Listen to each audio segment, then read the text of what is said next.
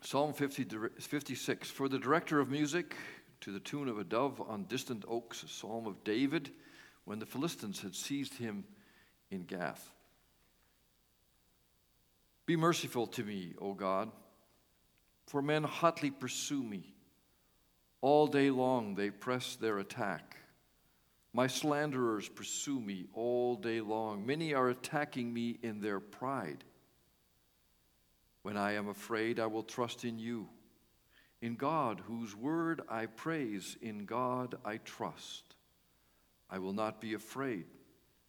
What can mortal man do to me? All day long they twist my words. They're always plotting to harm me. They conspire, they lurk, they watch my steps, eager to take my life. On account of them, on account, on no account, let them escape. In your anger, O God, bring down the nations. Record my lament, list my tears on your scroll. Are they not in your record? Then my enemies will turn back when I call for help. By this I will know that God is for me. In God, whose word I praise, in the Lord, whose word I praise, in God I trust, I will not be afraid. What can man do to me? I am under vows to you, O God. I will present my thank offerings to you, for you have delivered me from death and my feet from stumbling, that I may walk before God in the light of life. The word of the Lord.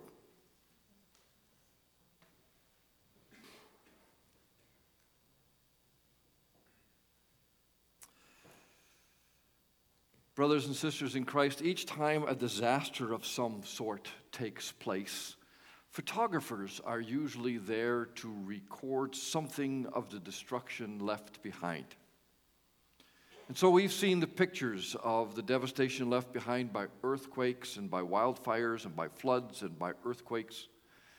We have seen pictures of refugees stuck, stuck in camps or fleeing from oppression and the misery and the tears are very evident. We've seen pictures of the carnage left by the van that plowed through the people on the streets of Toronto. And who can forget the pictures of the horror at the intersection of the carnage left by the van, oh, sorry, of the, of the intersection in Saskatchewan that took the life of 16 people connected with the Humboldt Broncos? In each situation, not only do the photographers train their cameras on the destruction, on the mess all around, but they also tell us a human story. And so we see people whose lives are in shambles, and we see lots of tears. Each day, again, it seems there are events that seem to highlight how weak and vulnerable we are. Events which make us shed tears and weep. And sometimes it seems, it seems like little can be done to stem the tide of tears. At home in our midst here, too, there are all kinds of tears.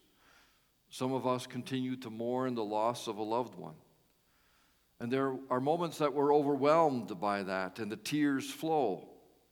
Some of us who are older think that all we ever do lately is go to funerals Death is surely a producer of a great deal of tears, not only at the time of loss, but sometimes even years later. When thinking about those who have gone before, it doesn't take much for tears to come because the empty spot can be so real and hurt so much even after years after the loss, and especially on special occasions like Christmas or when we change from one year to another course, there's many reasons for tears. They're not only brought on by death. Some of the tears shed by us are tears of frustration, of simple pain, of disappointment and hurt because of broken relationships, lost loves, a lost future, a lost child, a lost job, a loss of career, an inability to conceive, Children wander from the Lord. Children refuse to obey. Parents just don't seem to understand. The peer pressure is too much. We have failed at something. We can't seem to find a partner for life and we're left alone. We experience bullying or some other sort of abuse and we don't know what to do with it and we weep. Of all things, we have to share our children with ex spouses. Such realities bring their own set of problems and tears. Or perhaps you're weeping privately over what's happening in your own life or over something that's happening to a family or a friend or whatever, but you're not telling anyone about it. Some of us feel terribly alone in our pain, and of course, such loneliness only adds more tears to our lives. Life can sometimes seem very unfair to us. All sorts of things afflict us whereas others seem to be left alone and they're able to sail, sail through life relatively untouched. And as we think about those inequities, why do we have to suffer others kind of float through life? Tears may again easily flow. And much of this tends to be highlighted when we're faced with feasts like Christmas, with all of its expectations and all of its manufactured cheer. And in the midst of our tears, we sometimes ask ourselves the question Does anyone care what happens to me?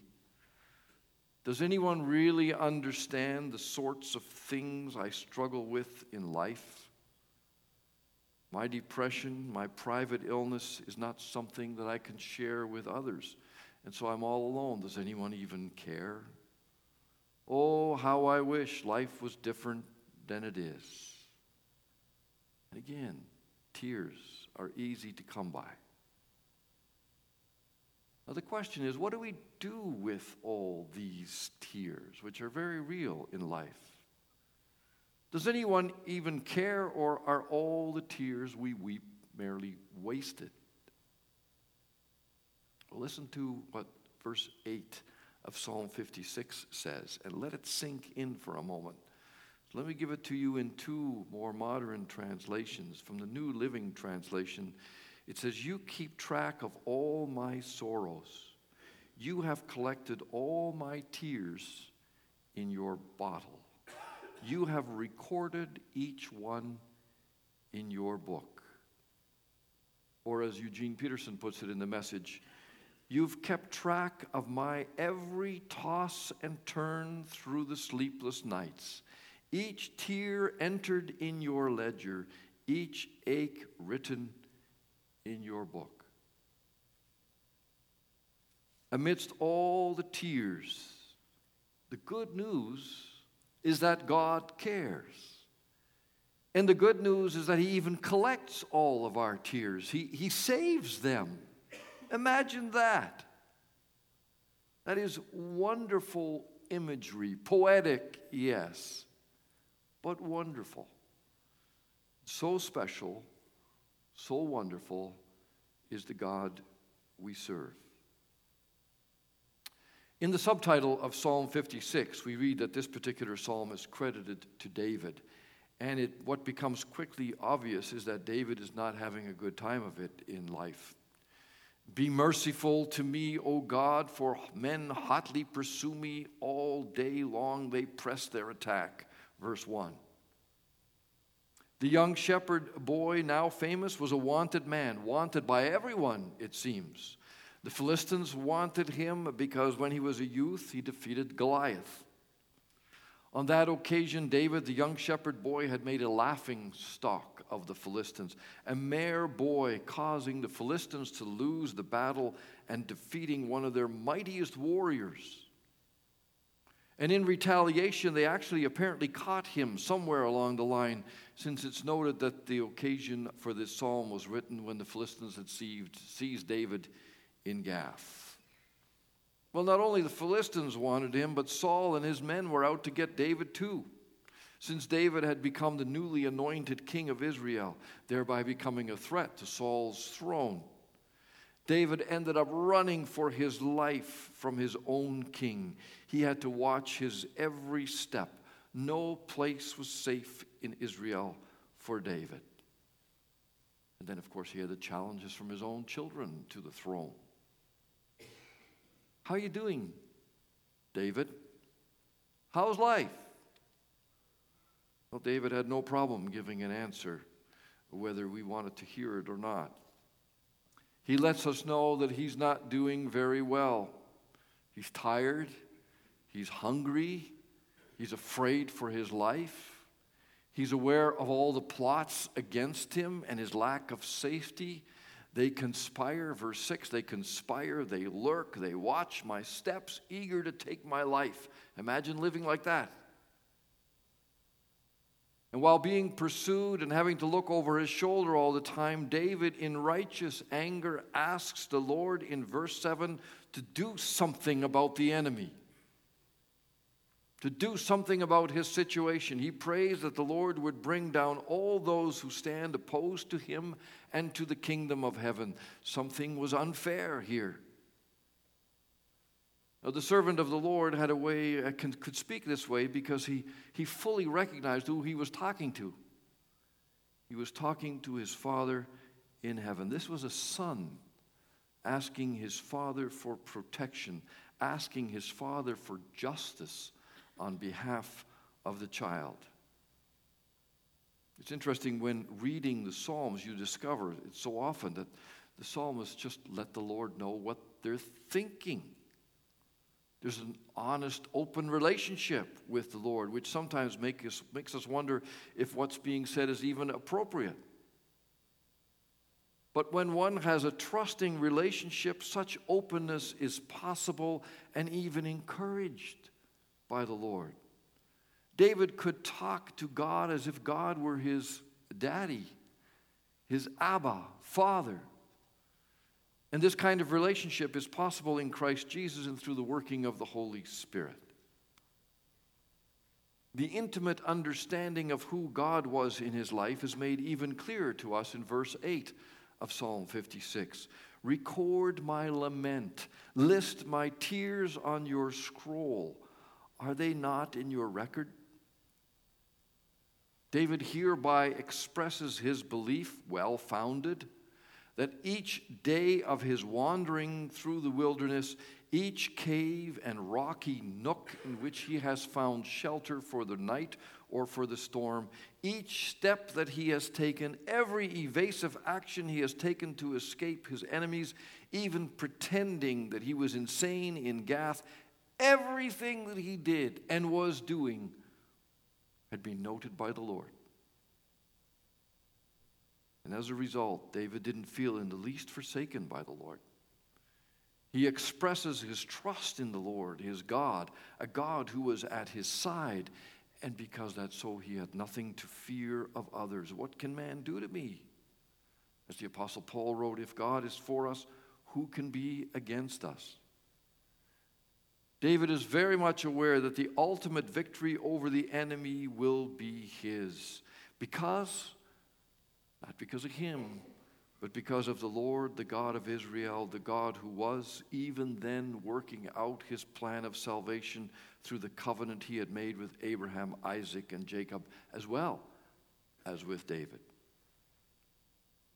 And David speaks of such an in- intimate relationship with the Lord that he claims, as it were, that the Lord sits at his bedside and every time he turns in his bed, every time he tosses, the Lord makes a note of it. He writes it down. From verse 8, we get a picture, as it were, of a father sitting at the bedside of his troubled son, watching and guarding him and soothing him in his sleep and in his troubles. And one can just see the father sitting there with a notebook, keeping track of what some great hurt or distress had done to his child. And then the psalmist also goes ahead and asks the Lord to collect his tears in a bottle, uh, in a wine flask, and record the amount. And he asks the Lord to treasure his tears. Not one should fall to the ground and be lost. The child asked that each tear be recorded in the book of the Lord.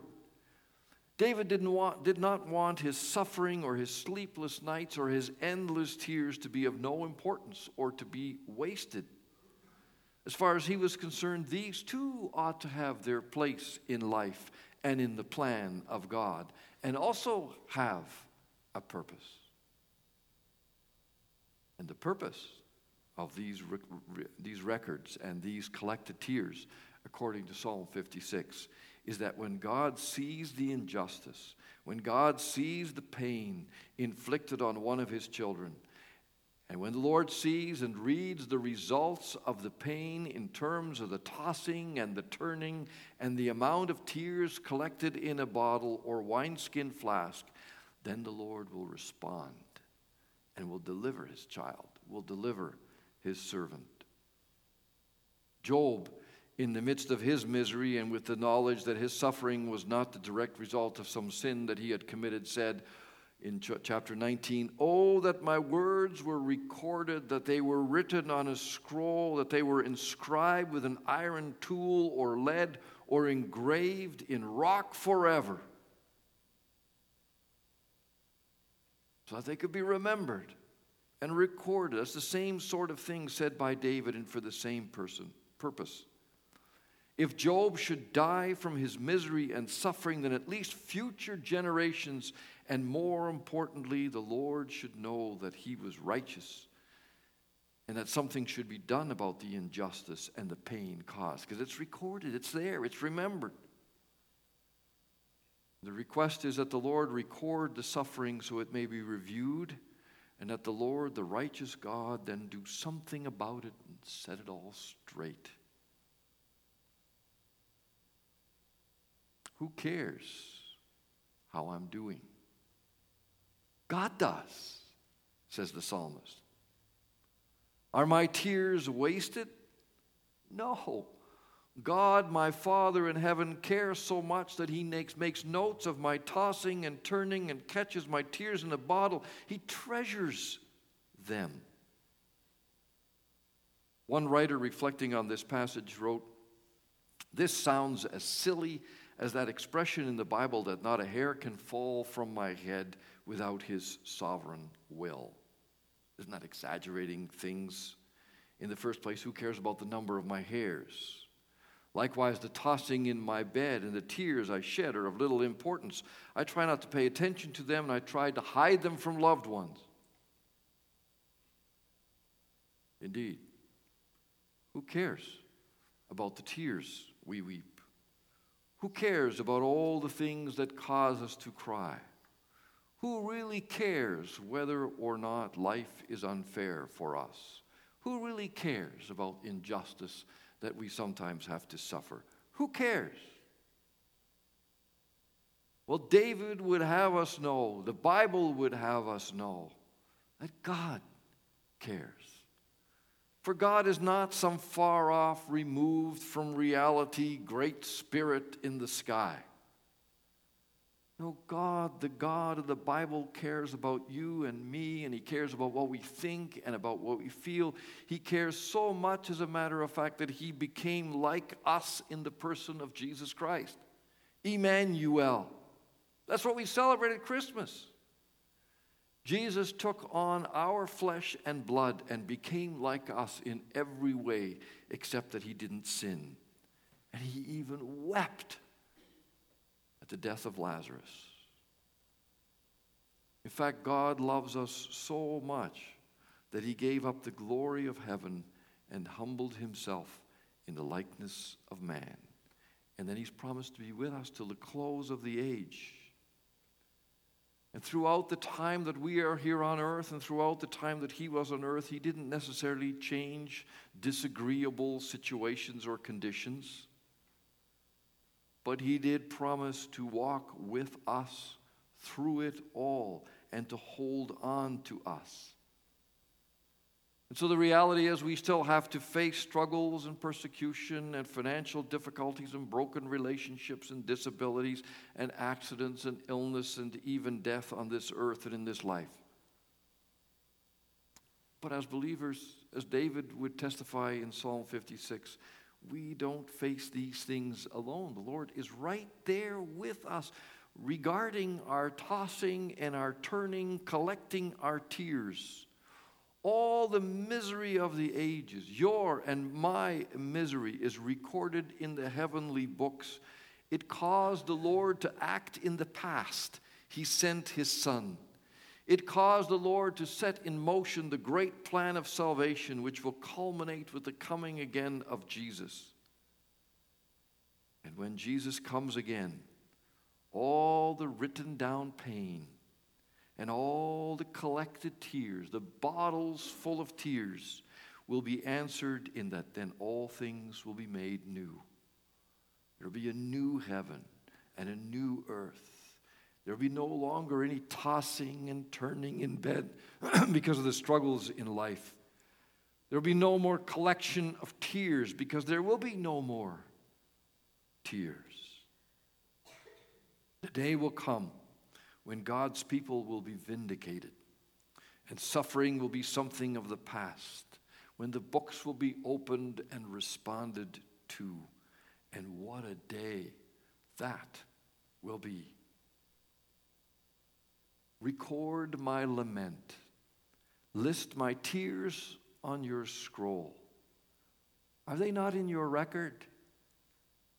That's a rhetorical question with the assumed answer that, of course, they are recorded. Of course, the tears are collected.